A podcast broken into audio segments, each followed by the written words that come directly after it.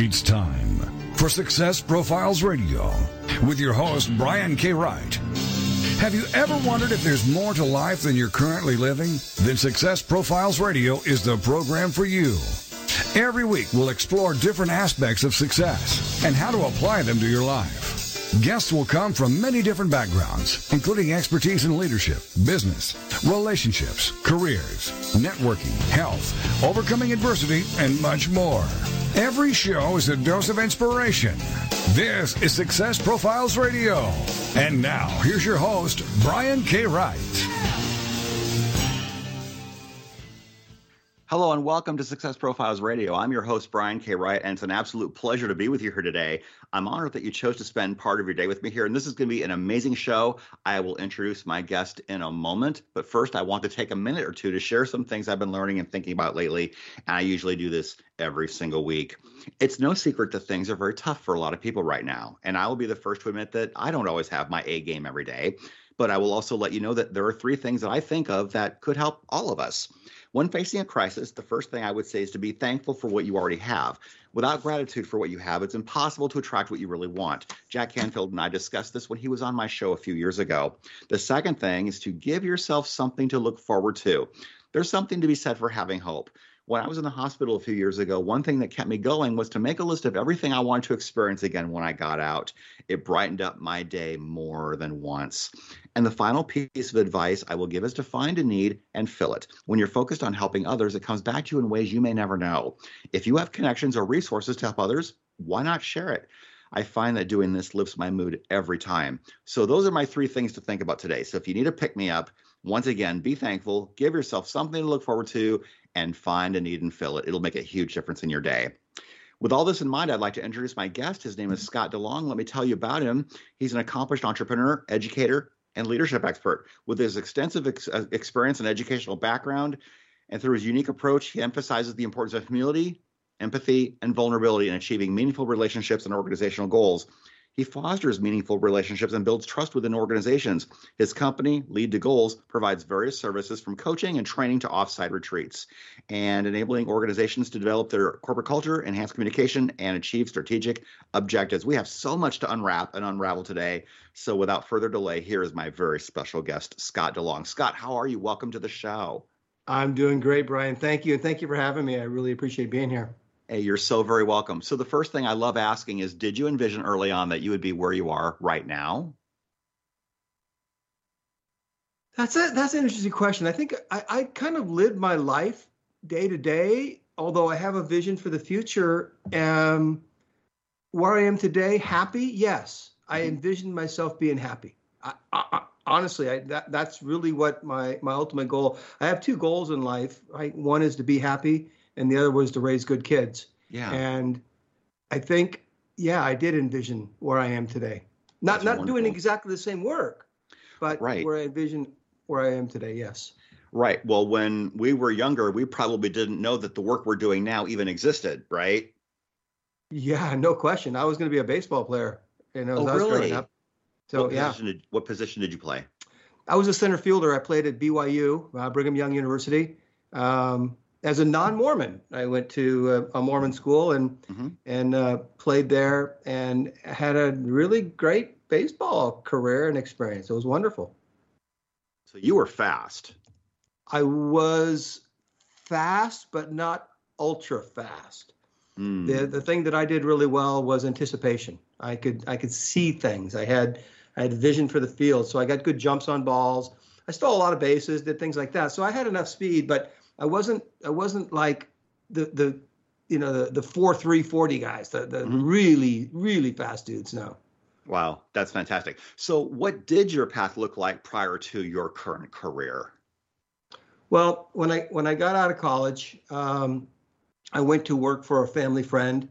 Uh, actually, his son was my best friend, and his son died in a car accident. And I kind of became a surrogate son, and I went to work for this organization uh, in the sales world, and um, I did that for a few years. Uh, got promoted to vice president at a pretty early age. I was a, I was a high achieving kind of guy, and and got I was a vice president by the time I was 27 of a national organization, and um, and I got tired of that, and then I just started working for myself and building businesses.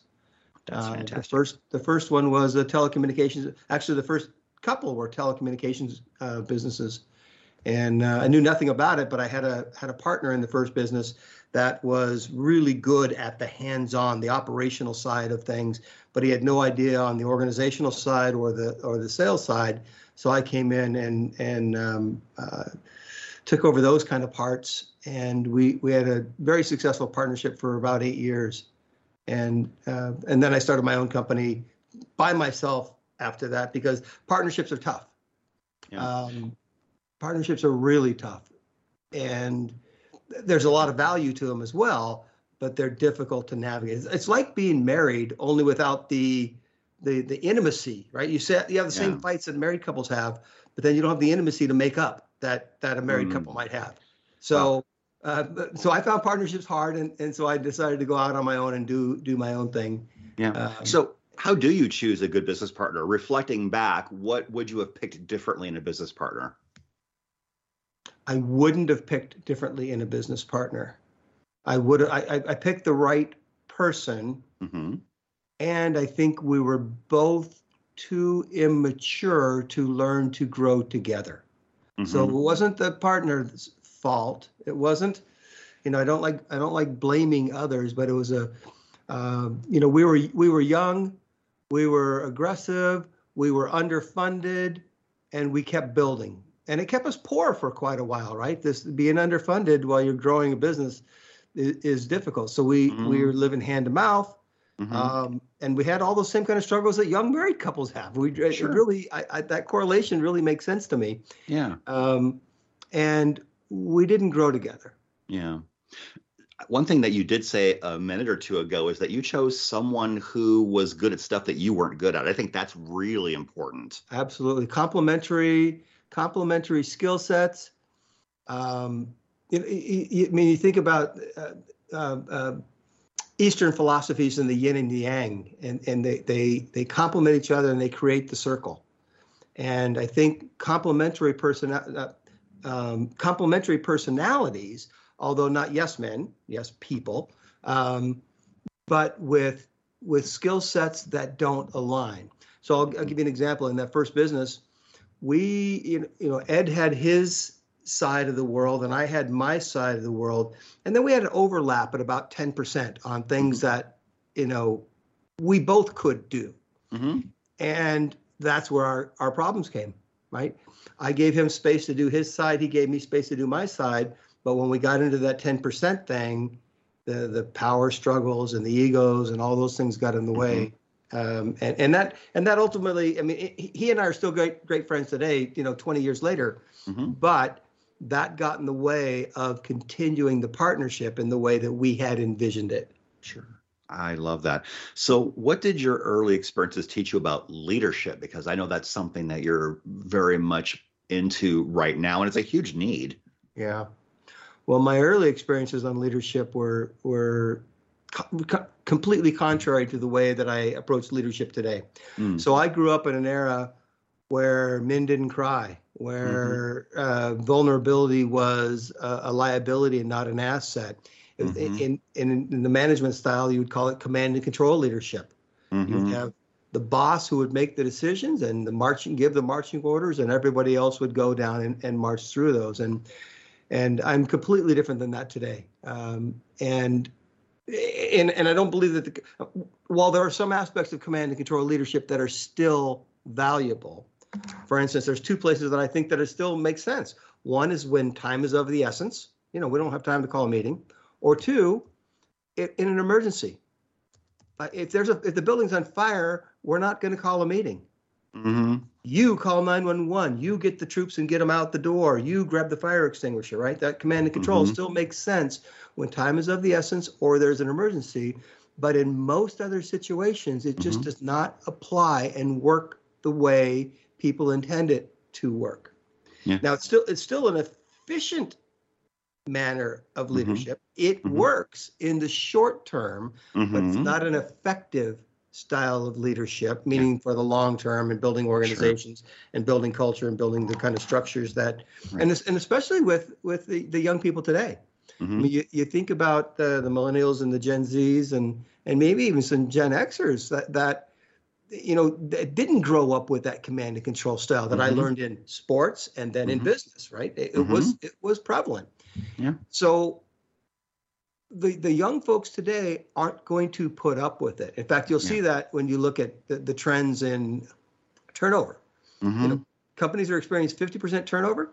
Mm-hmm. You know, 25 to 50. That's that's just way too much. Yeah. And the reason people are turning over is because because they're not happy doing what they're doing. Yeah. I would it's imagine not all about money. I would imagine that the military is another place where that might apply though too, right? Command and the control. Military, the military is even changing. Yeah. yeah, the military is even changing where where you, where people now now there's certainly still a command and control element to the military, absolutely. Sure. Um, but leadership is now learning mm-hmm. and recognizing that the guy that's carrying the rifle mm-hmm. knows a little bit about shooting that rifle or mm-hmm. how to get through the mud or all of that. You know, I said in the business world that the CEO shouldn't be hiring, shouldn't be ordering the brooms. The right. janitor is the, the is the person that knows how to use the broom and which broom is going to be much more effective. So let's get some more collaboration and let's get understanding from the people that are doing the work. Absolutely. What they need. Yeah. We've got about a minute and a half to our first break. What do you think is the highest value skill anyone can develop? Listening. I love that. I, I think that is without a doubt the highest valuable skill, not for for the reasons that that that most people think. Yes, you're going to gain more information when you listen. You'll mm-hmm. get a mm-hmm. better understanding and of of the things that are around you. You'll get past some of the tunnel vision that we might have. But the other portion of listening, I think that is that is high value, is that it allows the people that you're listening to to feel valued, and when mm-hmm. they do, you'll get more from them. Absolutely. We're coming up against our first break. My very special guest this week is Scott De Long, and we will talk more after the break. I loved what we talked about in this first segment about what Scott learned about leadership and how leadership is changing. And we'll explore that even more, and we'll just explore the type of work that he's doing, consulting with with organizations and building teams and building leadership. And we'll come right back after the break. This is Success Profiles Radio. Please stay with us.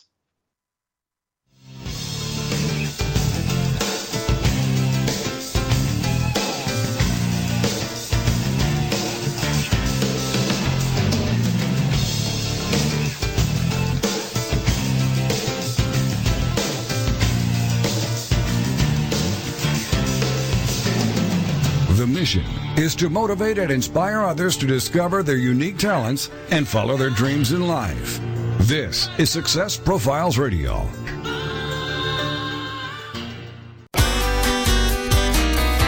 It's words you never heard. July is National Ice Cream Month, as if we needed a reason to celebrate ice cream. Would you believe the average American eats 45.8 pints of ice cream a year? Here's the scoop on some ice cream lingo. In Pennsylvania, the paper cone used to hold ice cream is called a toot. Sprinkles or jimmies on top of ice cream are called ants in California and outsiders and logs in Vermont. The world record for ice cream eating is 1.75 gallons in 8 minutes. Oh, I feel a brain freeze coming on. What's another word for brain freeze? Sphenopalatine ganglion neuralgia. It's words you never heard. I'm Carolyn Davidson, and you can have fun challenging your words you never heard vocabulary with my free app, Too Funny for Words. Have you ever thought about writing a book? Surveys show that 81% of people wish they could, but many never do. If you're one of those people, I can tell you why. You don't think you have time, you may not know how, or you might not believe you are a good enough writer. When you're working with an experienced coach, these reasons go away because I will help you every step of the way. If you want to know more about how to write a nonfiction book, whether it's business, self-help, or how to, reach out to me at www.briankwright.com for more information. Once again, that's briankwright.com. Welcome back to Success Profiles Radio. So many people live their lives wanting more than they currently have. And this show will clearly demonstrate the principles if I can do it, you can do it. So let's get back to the show. This is Success Profiles Radio. And here again is your host, Brian K. Wright. We are back. This is Success Profiles Radio. My very special guest this week is Scott De Long. And if you have not downloaded and subscribed to Success Profiles Radio on Apple Podcasts, iTunes, please do that. Leave a five star review if you would. I would greatly appreciate that and would be eternally thankful for that. So, Scott, let me ask you next what do you think is the most expensive mistake you have ever made. It can be financial. It certainly doesn't have to be. It could be something you held on to for too long. It could be something that you didn't do soon enough. But what's the most expensive mistake you think you've ever made? I think the most expensive mistake that I ever made, and, and it was when I was young, was to assume that I was the smartest person in the room, no matter what mm. room. And in this case, I'm talking about in my home. And uh, I went through a divorce when I was 27 years old and both financial but emotional mistake was the much it was the most expensive mistake that I ever made, and uh, uh, assuming go, going back to the you know the 50s and 60s and all that and the father knows best era and and the, what dad says rules kind of concept. And and that's kind of how I approached my my first family, and uh, it was a huge mistake. Wow. Well, thank you for sharing that. I wasn't expecting that answer, but it's valuable to anybody out there who feels the need to be right all the time. Listen to what he just said. You don't have to be right all the time. Sometimes keeping the peace is more important than being right. So, Scott, let me ask you what does it take to be successful in business? Well, it takes it takes a bunch of things to, to yeah. be successful in business. Certainly, you, you need to you need to be able to fill a need. You need to have you need to have customers, obviously, uh, and those customers need to have uh, or they have a problem. And if you have a solution to their problem, that's that's step one. Mm-hmm. But that mm-hmm. just that's the the that's the barrier to entrance. That just gets you in the door. There are so much more to operating a business, growing a business, being successful in a business mm-hmm. than just serving that need. Mm-hmm. Yeah. Um, the first part is is recognizing that you, the the entrepreneur, the the founder, the whatever it's going to be, you can't do it alone. You, mm-hmm. you, you, don't. While you may be talented in all kinds of areas, um, you know, I, I believe in, in a real estate concept that says highest and best use of a property. Mm-hmm. What is the highest and best use of a property? And I say the same thing about people. What is the highest and best use of my time, of the people that are work for me's time? And so I think the the second portion is to recognize that you can't do it alone, and then to start hiring and working with quality people on your side. I love that. So let's talk about your actual work now. So, how do you pick the right consultant or coach to work with?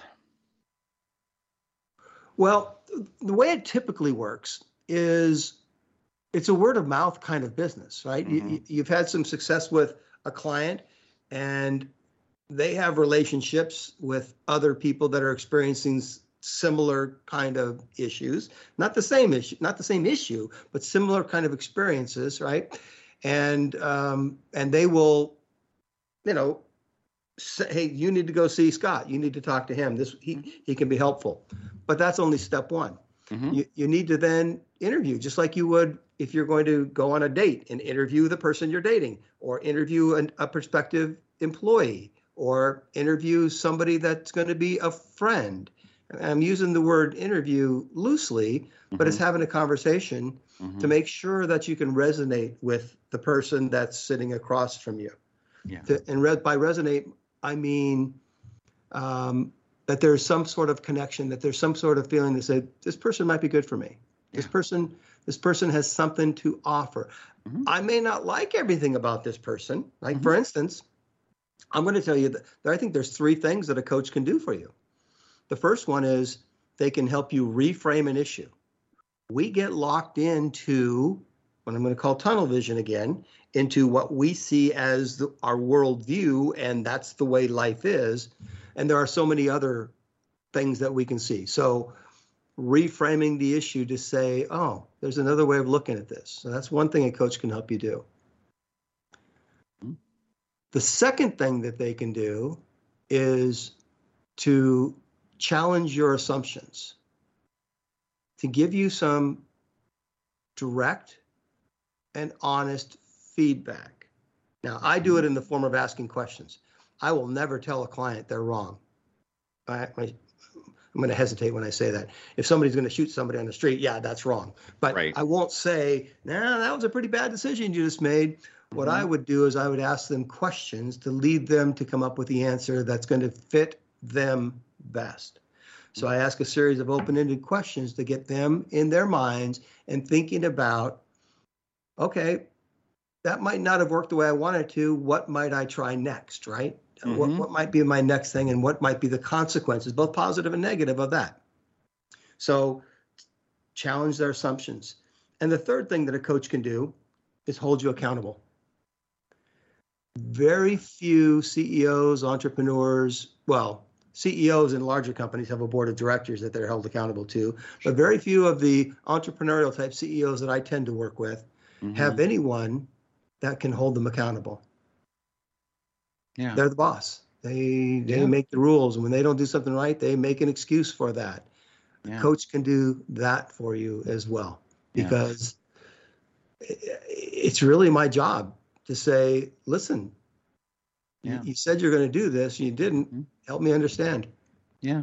One of my favorite open ended questions regarding what you're saying is what if this assumption isn't really true? Then what has to be true? well sure but but you know truth truth has different different context depending on point of view Sure. Sure. so yeah. while they and this is where i'm saying help reframe and see it from another perspective Sure. I think is is helpful. Uh, what uh, what a coach can do for you is Mhm. that from your point of view, Mhm. what you see is what you see, and that is your truth. Sure. And there are other ways of looking at this. Yeah. And uh, one one of my favorite lines that or sayings, I, I don't know, line saying is, when everybody else looks wrong, Mm-hmm. it might not be them. Aha. So what's my part in this? Right. And those are the kind of things that I bring to my clients.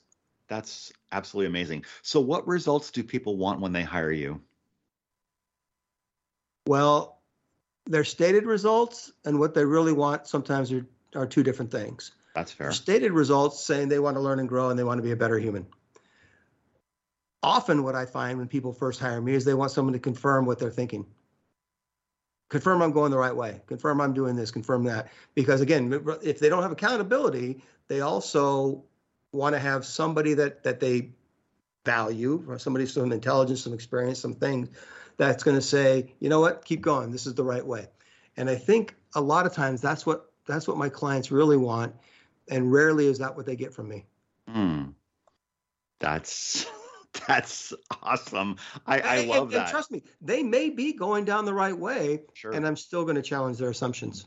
Yeah, that's beautiful. So tell us about your company, Lead2Goals. How did you start this and what need in the marketplace are you filling? Yeah, well, it's it's evolved in the past seven years. It started out as a well, and it and it continues to be. It's it's my re- retirement program. It's what I'm going to do the rest of my life. I'm going to work the rest of my life because I love the work. So I knew that that's what's going to happen, and I love working with people. So it started out at with um, a group of of people that that uh, it's a they call it a forum. It's with entrepreneur organization, and and I had a friend that has a, um, a forum they call it in San Antonio, Texas, and they wanted to do an offsite retreat, and and he thought that I would be a good facilitator for that. So I thought, wow, that was great. So they came out to our our mountain cabin, and we took these ten guys through a series of exercises, half day work, and then the other half day they went skiing and played and you know did all kinds of fun things. But um, I I um, put together a program to get to challenge them a little bit on their group and their individuals um, uh, goals and responsibilities with not just with their business but with their business and their families and the, and, and and all of that.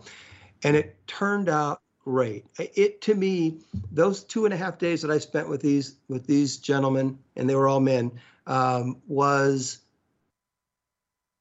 inspiring Mhm. first. It it um it to me it was like taking a drug i was i was high at, at Yeah. the end of it. it was it was awesome i just felt great and um so so let me explain what that looks like being a facilitator for something like that So you get to go to a really cool place. You get to hang out with some really smart people, 8 Mhm. 10 smart people, ask a few questions, get out of their way, Mm-hmm. Learn and absorb everything that they're doing, right? Mhm. And talking about, and then ask a few more questions. Mm-hmm. But I get to learn a lot by, by sitting in this room. And at the end of this, they do two things. One, they thank you. They say, wow, that was great. And it Mhm. really wasn't. I just asked a few questions, right? Right. And then they pay me. Right? So here I am sitting on a beach with smart people. They say thank you and they pay me. I thought, well, that's a career. So That's I a took good this, job, this yeah. one instance and, and, and designed this, this career based on facilitating those kind of retreats. And um, what it led into was a little bit uh, deeper. Right? The next thing that started happening is some of these folks would come back and ask for some direct coaching. So much like um, I, what some of my clients call it, it's like therapy for business. Mhm. Coaching sessions, the one-on-one coaching. And then they asked, what can you do with my organization? Can you bring this retreat kind of setting in and, and teach leadership and communications and conflict mitigation and emotional intelligence? And we've developed a lot of different courses and workshops that we now bring to small groups within the organization. So I do three things. Um, I still do the retreats, whether they're Yeah. strategic planning or whether they're team building or whatever you might want to call that. And it's not ropes, courses, and fun and games. It's it's work, right? Yeah, yeah. needs Work. So I and then I do I teach the courses and seminars, which are uh, a course is something that takes an hour and a half a week for six consecutive weeks. It's kind of like a, a college grad a, a, a grad school program in university Mhm. and it's really a, a, not only fun but but really enlightening and helps really b- build teams. Um, the workshops is just a four-hour kind of a, a session on a specific topic, building trust, building a team, you know, things like that. Mhm. Um, and then you know, and then so you get the, and then the last one is the individual coaching, the one-on-one executive coaching. And I and I thought I was only going to be working with CEOs, but what I've come to find out is that there are a lot of um, I'm going to say people in the Gen X range that are that work their tails off and get to the vice president level, Mhm. and then there's been some kind of a ceiling that keeps them from the C-suite. Great. And we will be back.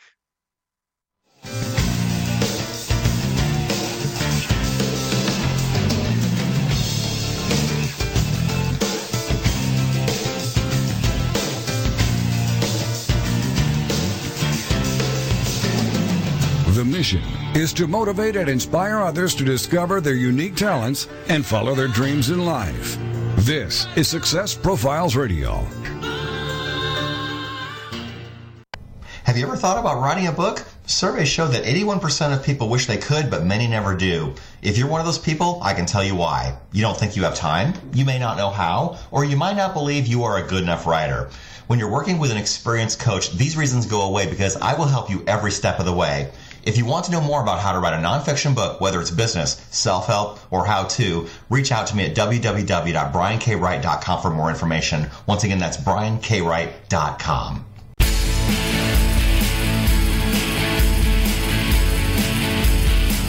If you are in business, what is the number one thing that stops revenue growth? Not having enough leads. Data is the new gold rush. With PhoneSites, that is never an issue. You can generate as many leads as you want without paying a lead broker.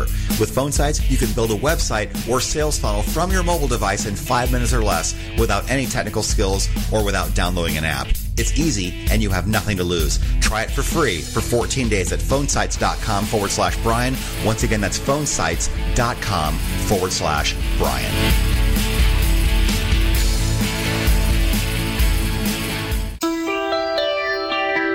Welcome back to Success Profiles Radio.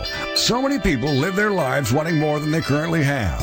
And this show will clearly demonstrate the principles if I can do it, you can do it. So let's get back to the show. This is Success Profiles Radio. And here again is your host, Brian K. Wright. And we're back. This is Success Profiles Radio. My very special guest this week is Scott De Long, and we're talking about executive, executive coaching, leadership, team building, and everything that goes along with that. And we're talking about retreats right now. And I want to ask a question because I belong to uh, an association where they have meetings, and sometimes there are 100 to 150 people in the room. So they'll do breakout sessions, maybe four or five. And so you still have 20, 25, 30 people in the room. Sometimes the facilitator will go around and give everyone their time, which is awesome. Sometimes the facilitator runs it more like a free for all. But then I find that two or three people dominate the conversation. The rest of us are thinking, we paid to be here too. Don't we get to talk? How do you handle that? Well, I mean, honestly, that's the facilitator's job is to make sure that that people get what they what they came for, and um, and those things do happen. And and I'm not as much a fan of of the everybody gets their turn because not everybody wants to talk. So, right. So I'm not gonna I'm not gonna make somebody uh, thinking of the introverts now, right? And and mm-hmm. not all introverts don't want to talk. They just need to get invited into into the game. Mm-hmm. Um, so I I start with the free for all kind. We call it free for all. That's a little harsh term I'm going to say, sure. but it's not quite what I do. Mm-hmm. Um, but but I control the mic. It's my room, right? Mm-hmm. And that's the reason that I'm there. And when I see people dominating questions like that in a large group setting, it's different than in a small group setting. And I can talk a little bit about the, the differences. In a large group setting, the first thing that I'll do is that I will say, "Thank you, Mark. Um, let's hear what someone on the other side of the room has to say." And then I'd, I'd look for someone that that looks antsy that want that wants to talk. Mm-hmm. And if it continues to happen that Mark or somebody interrupts, then uh, during the breaks I'll go and have a conversation with them, just a direct conversation with them, and say, "Listen, the purpose of this is." Other people are wanting to have mm-hmm. a conversation and I've never had the problem where I've had a heckler where someone where someone got upset with that and right. started really battling. And I've heard that mm-hmm. happens, right? Yeah. I haven't had I haven't had that experience where where it's been so negative because even in that direct one-on-one conversation during the break, I'm going to be respectful to Mark. Mm-hmm. I'm going to I'm going to honor his presence. Mm-hmm.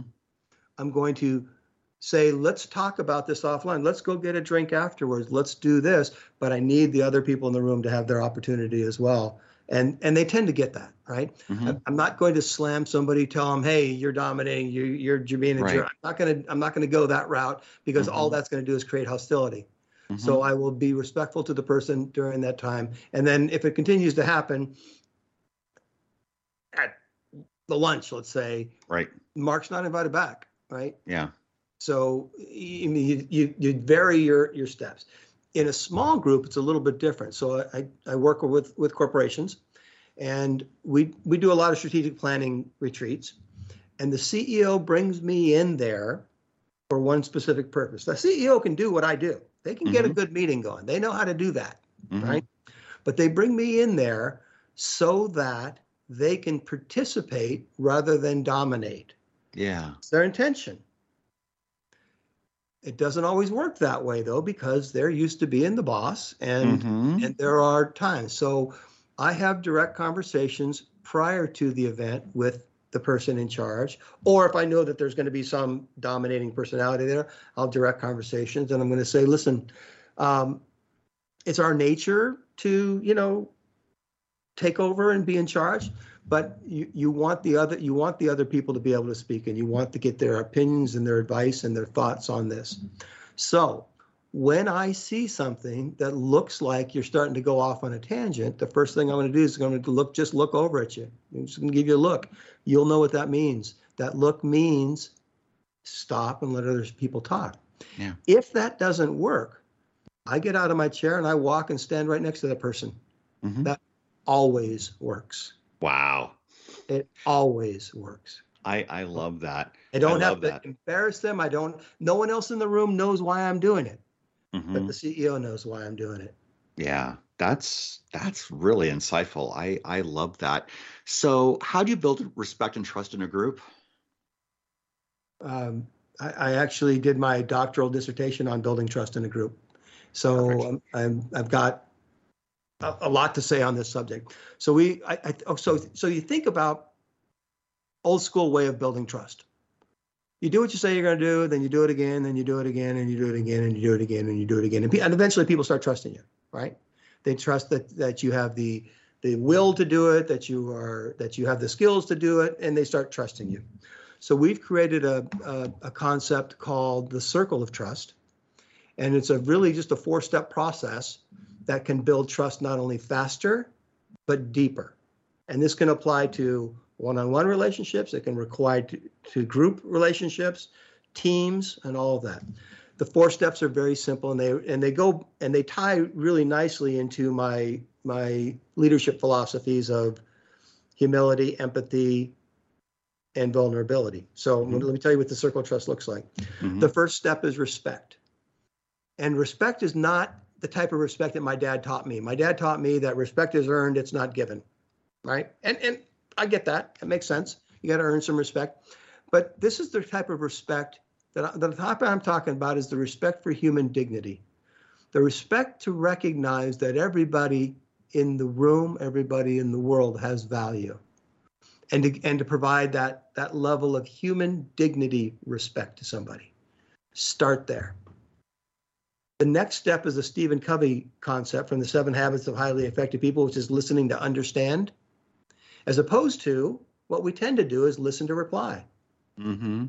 Most of us listen for our chance to get in the conversation as opposed to trying to understand as much as I can from your point of view, whatever we're talking about.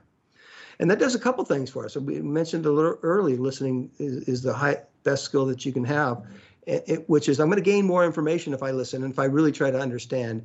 But what I'm also going to do is allow you to have a feeling of care, that I care about what you have to say. Even in a conflict situation, listening to understand helps def- not only get you enough information to help with your side of the, the, the, the mm-hmm. argument, if you will, but it takes the hostility out of that person. The first thing that happens when they recognize that I'm trying to fully understand where they're coming from, their shoulders drop a little bit. Mm. It, it brings us human connection. So respect, listen to understand. The third concept is one that calls share from experience. Now, I learned this in the entrepreneur organization as well. And share from experience just means not giving advice. Simple as that. So I don't give advice. Now, I'm going to participate in the story and say, huh, that's interesting. Something similar happened to me, and here's what happened, and here's here's what the results were, and here's how it felt. Yeah not a typical word you see in business coaching feelings but we all have them right, right. so listening to un, uh, uh, sharing from experience probably the best thing i ever did in my career my life is i took the word should out of my vocabulary i have no idea what you should do i know what i hmm. would do i know what i think maybe you could do but what you should do is up to you I don't have your background. I don't have your experience. I may not have full understanding of, of the situation, and I don't have the consequences that you have. So for me to tell you what you should do is pretty arrogant of me. Yeah. So I love that. Those are the those are the first three steps, and the fourth step is the old school, the dependability. Do what you say you're going to do. We call it deliver on the promise. So what we found is that if to, to get to to build trust with an individual and and trust leads to relationships because I've never seen a positive human relationship unless trust has been built first. So trust is a, is a primary factor in this. And, and if you want to build it faster and deeper, the circle of trust. Start with respect, listen to understand, share from experience, and deliver on the promise. You get through that cycle three times, you're going to have some trust built. Yeah. And, and it can be done faster than that, but there are there are people with a lower propensity to trust and people with a higher propensity to trust. So if I'm a trusting person, you get through the cycle with me one time, we got it, right? Yeah. But even with people with a low propensity to trust, you get through that cycle three times and you are building trust, even with people that don't normally trust. Yeah. So I say faster and deeper. Great. Do you remember your first client? How'd that go? What'd you learn? my first client.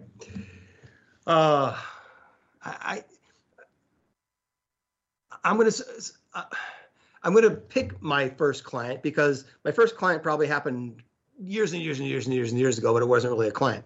This would have been this would have been somebody that um, high energy entrepreneur who was wishy-washy, like a lot of entrepreneurs. I mean, and I say wishy-washy, entrepreneurs are they chase shiny shiny objects, right? They move from one thing to the next really fast, and they hope people can keep up with them, and people can't keep up with them. So what I learned from this person, and he is still my mentor in humility. Mm. It hmm. became by watching this person. There was a lot that that I had to teach him, certainly, but but what I learned was the value of humility. This was probably as intelligent and as, as successful as he's been, one of the most humble people I've ever seen. And what I found was that that humility attracted people to him. Mm. And and when I say humility, I don't mean that the kind of humble that says, "Oh, please don't throw accolades on me." The humility ties back to that type of respect that I was talking about, which is everybody has value. Mm-hmm. Humble enough to recognize that everybody has value. I don't have to have the only voice. Yeah. That's absolutely fantastic. We've got maybe a minute or so to our final break. What is the most influential book about business or management that you have ever read? There are, there are two that I'm gonna that I'm gonna state. These are the ones that got me started. Um, I mean, I I'm biased to my book. Obviously, I I, I like it, but mm-hmm um, the two that I'm going to suggest. The first one is called Crucial Conversations. And it is how to have a conversation when most people will either run to fight or flight and how to have that. And the second one is a complementary book to that. It's called Humble Inquiry.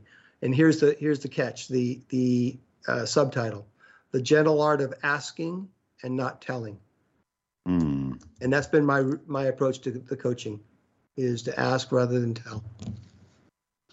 That is absolutely fantastic. Those are two books that I probably should check out. Well, thank you for sharing that. And we will come up to our final segment as our break is approaching rapidly. I cannot believe how quickly this is going. Down the stretch we come when we return. My very special guest this week is Scott De Long. If you have not subscribed to Ultimate Achievers Magazine, please do that. You can go to ultimateachieversmagazine.com, pick your subscription option. It's a monthly digital magazine. And if you were to read one issue every week, you would spend more than a year going through all the content on that site, Ultimate Achievers Magazine. We'll be right back.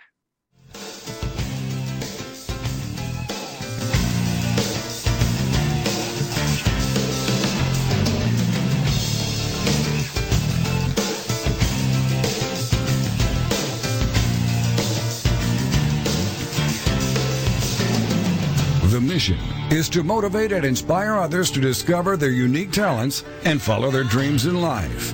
This is Success Profiles Radio.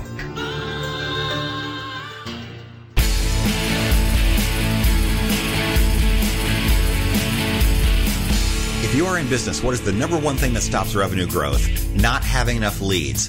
Data is the new gold rush. With PhoneSites, that is never an issue. You can generate as many leads as you want without paying a lead broker. With PhoneSites, you can build a website or sales funnel from your mobile device in five minutes or less without any technical skills or without downloading an app. It's easy and you have nothing to lose. Try it for free for 14 days at phonesites.com forward slash Brian. Once again, that's phonesites.com forward slash Brian.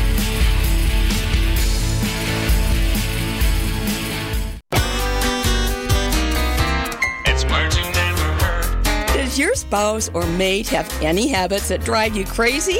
Psychology Today magazine reports that it's often the pettiest of issues that can tear a couple apart. Now, I don't consider myself a microlipid. That's a person totally bothered by trifles. But I will admit my husband has a few habits I wish he didn't. But then, don't we all? I admit one of my most annoying habits is I tend to interrupt others while they're trying to speak. In fact, I'm so adroit, I even interrupt myself. What's a word for a person who constantly interrupts others in conversation? An embuggerist. I suppose if we never annoyed our spouses once in a while, the relationship might get boring. What's another word for a boring person? A whopstraw. It's I'm Carolyn Davidson, and you can have fun challenging your words you never heard vocabulary with my new app, Too Funny for Words. Welcome back to Success Profiles Radio. So many people live their lives wanting more than they currently have. And this show will clearly demonstrate the principles if I can do it, you can do it. So let's get back to the show. This is Success Profiles Radio. And here again is your host, Brian K. Wright. And we're back. This is Success Profiles Radio. My very special guest this week is Scott De Long. We're talking about executive coaching. We're talking about retreats. We're talking about team building, leadership, and management. And Scott, you have a book called I Thought I Was a Leader. So why did you write this? Well, I actually wrote it for the people like me, right? I'm I'm in my early 60s. I grew up in this command and control leadership style. I learned a new way and found a better way to, to not only to lead, but to live. And so I wrote it for CEOs like myself to give them some perspective and a kind of a, a, a shot in the arm to say there's a better way. Mm-hmm. And what I found was that that's not who really what my audience was. My audience were were more people in their uh, 40s and and and even some a little bit younger than that that would say, dang, this is the way it should be. I wish my company was like this. Mm-hmm. And for them to, and those are the people that are reaching out and saying, how do I learn more? How can I do more? Because when I'm running the organization, this is how I want to run it. So I wrote it for one audience, and come to find out, it was a different audience that that actually preferred the message. With people my age, right, this, the the 60 year old folks that that it, it worked for them. They got where they got, and they're on their way out they didn't want to hear a new message. And right. um, and, and, I have a few clients that it's that they're still like that, that they mm-hmm. didn't want the new message. Um, they're going to get it anyway because yeah. I, I just think it, it's it's added so much value to my life and my leadership, my business that I'm not going to not say it. Yeah. And, yeah, and and we've talked about humility a little bit on the show today and vulnerability. Those are two huge components to your leadership model, right? Yes. Humi- humility, empathy, and vulnerability are the the prin- so we call it principled leadership. So there's there's a there's whole style of progressive leadership that has transformational leadership and servant leadership and authentic leadership. Those are all wonderful. And they're 50 year old theories. Yeah. And we're still not fully embracing them yet. Right. Mm-hmm. So mine took those, added the things that I learned in in some um, unusual places and added what I call principled leadership. Mm-hmm. And the principles are just not the principles you'd think of, and they are humility, empathy, and vulnerability. That's you still need some of the other things. Authenticity is still important, right? Yeah. Um, having some charisma still is important. Those those things still take uh, are required to, to in situations, right? For situational mm-hmm. leadership. But if you lead with humility, empathy, and vulnerability, mm-hmm. people will come. Yeah. People will follow. And a lot of people probably have not had that modeled for them, so they don't know how to do it, right? Oh, I certainly didn't. Um, you know, as I was growing up, vulnerability, as I mentioned earlier, was a liability. In fact, you couldn't be vulnerable in my family of origin. Someone would step on your neck so they could be six inches taller. It's I. It's just that that's the way it worked. Um, and what I found was that vulnerability is the most attractive quality I can have. Mm. And I'm not talking about physically attractive. I'm talking about attracting people. And it works almost everywhere. And, and there's there's some spaces that it doesn't work, right? You cannot vulnerability does not work with people with antisocial personality disorder, narcissists, mm-hmm. sociopaths, psychopaths. They don't care, right? Right luckily, that's only four to five percent of the the, the world. Mm-hmm. The other ninety five percent, if I'm telling you a story of vulnerability, you're going to lean in. People will come to you. They will. Mm-hmm. They say, "Wow, I didn't expect that." Yeah. How can I help? It is the most attractive quality that I can have. That's fantastic. So it's important to get people to work on teams. That's a huge leadership quality. What do you do with the someone with someone who prefers to work alone? Because some people don't maybe they don't like working on teams, they don't like people, maybe they have had bad experiences working on teams because the participation and the credit are unequal. Um, so how do you deal with someone who prefers to work alone? There, there's two things about that. I mean, there are three things. One, I mean, may, maybe there is a lone ranger that that they should be working alone. Okay, mm-hmm. great. Do that. If there's a need for that, then they can do that. Fine. But the first thing that I try to do is I work with the individual, and I get them to understand this concept.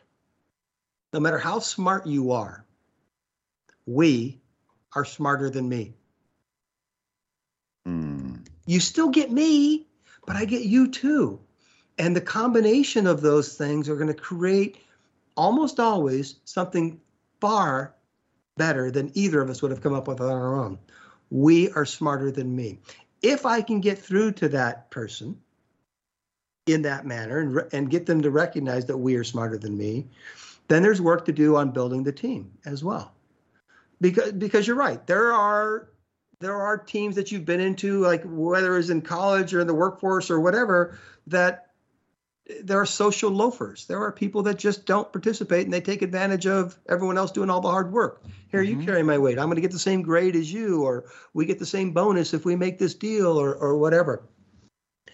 So the construction of the team is part of that.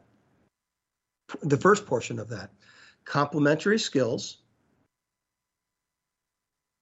a system to communicate, and a process to work together mm. is required to be a team. The other thing that's required for to, to create a true team is trust. We need to be able to trust each other, at least on a cognitive basis, meaning they have the ability to do the thing and they're willing to do it right i think there's two levels of trust there's a, there's an affective trust as well that that that really helps build a team and that's the last piece to go from building a group to a team we need to have a mission and purpose that we can align on we need to have complementary players we need to have a system to communicate and a process to work we need to have trust to get a high functioning team, there's one more characteristic that needs to take place care. Mm. We need to care for and with each other. Mm-hmm. And then you can get a high functioning team, not just a team. So I think the word team gets overused. Everyone says, oh, my team is this and my team is that. That's not a team. That's a group of people coming together to get something done. Yeah. We don't have a system to communicate. We don't have a system. We don't have a process to work together. We might have a shared mission, you know, um, and we might have complementary players, but the complementary players weeding out those social loafers and making sure that they do not become on my team. If I again I mentioned as a baseball player, can't have nine shortstops. No. You need a right fielder. Mm-hmm. And what are the characteristics of a right fielder? What does that typically do versus mm-hmm. a first baseman versus a second versus the catcher versus the pitcher, right? The complementary skills in order to form that team need to be there. And just because you have the skills doesn't mean you can be on my team. Yeah, that's true. That's true. You have to be very selective about your team for sure. Yeah. Tell us a little bit about your podcast, the CEO podcast. Ah, that was fun. So this started out with a, my, a friend of mine who happens to only live a couple miles. He's a, he's a friend and a client, and and actually uh, he was an EO member as well. That's how I first met him, and he became a client. Then he became a friend, and I'd heard that that he was um, thinking about career change, you know, selling off his company and and doing all that. So I called him up and I, I said, hey, you want to get together, go have a beer? So we sat in his backyard and we started talking about you know, life, how the kids, how this, how that, talk about what is he planning on doing next. And and that hour went so fast. It was so much fun. We talked about everything in an hour, and it was, and and I said, well, come on, let's come over to my house the following. The following week, he came to my house. We sat in the backyard, same thing, T- had a beer, talked about this, talked about that, and it led. And in the middle of that conversation, I said, people need to hear this. Let's do a podcast. So that's how it started. It started as a backyard conversation with another business leader about the things that we find important. Mm-hmm. And for we're we we're into our fifth season right now, and for the first three seasons, we didn't do any guests. We just had our backyard conversations. And then we started bringing in guests because you know we're getting boring. So let's bring in someone else in a different perspective and and uh, and engage with them. And it's not an interview. We don't do the interview uh, type podcast. We have a conversation Yeah. about an issue that's important. Yeah. And it's just a bla- for us. It's it's fun to do, and it's content worth listening to. Good. And we can find that on Apple Podcast, iTunes, right? Apple Podcasts. We have a YouTube, so we do video as well um, because we want we want to see people. We want people to see us smiling, and having fun too. Sure. So Apple and Spotify and Google and anywhere that you get your your contest. But you you can also just go to the E ceopodcast.net and then the links to all those things are up there as well. Fantastic. We've got less than three minutes until the end. Uh, what are your top core values that you run your company by? Well, respect, mm-hmm. trust, courage, and willingness. That's absolutely beautiful. I love that. They're actually on the back of my business. I mean, people don't have business cards anymore, but I have a business card, and those are written on the back of my business card because those are core values, Mhm. core meanings. They're not changing. Right. These are things I'm willing to do no matter what. Yep, for sure. And as we begin to wind down, the question I ask everyone, Scott, who inspires and motivates you?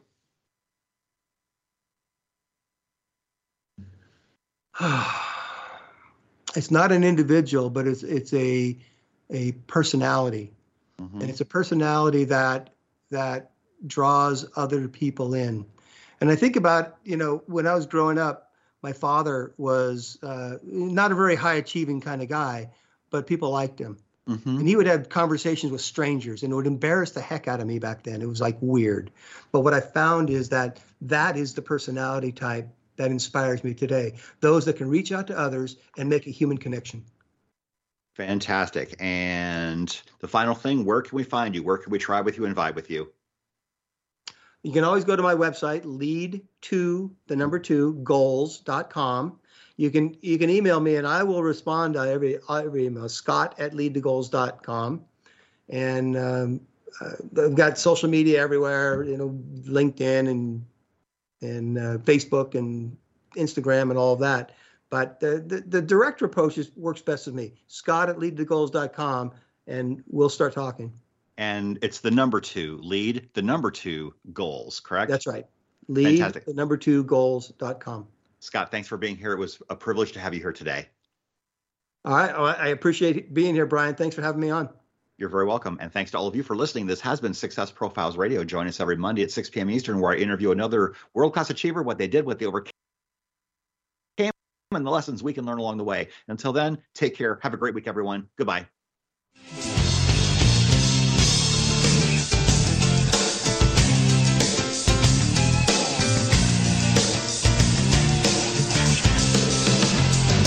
Thank you for being a part of Success Profiles Radio with your host, Brian K. Wright. Each week, we'll explore different aspects of success and how to apply them to your life.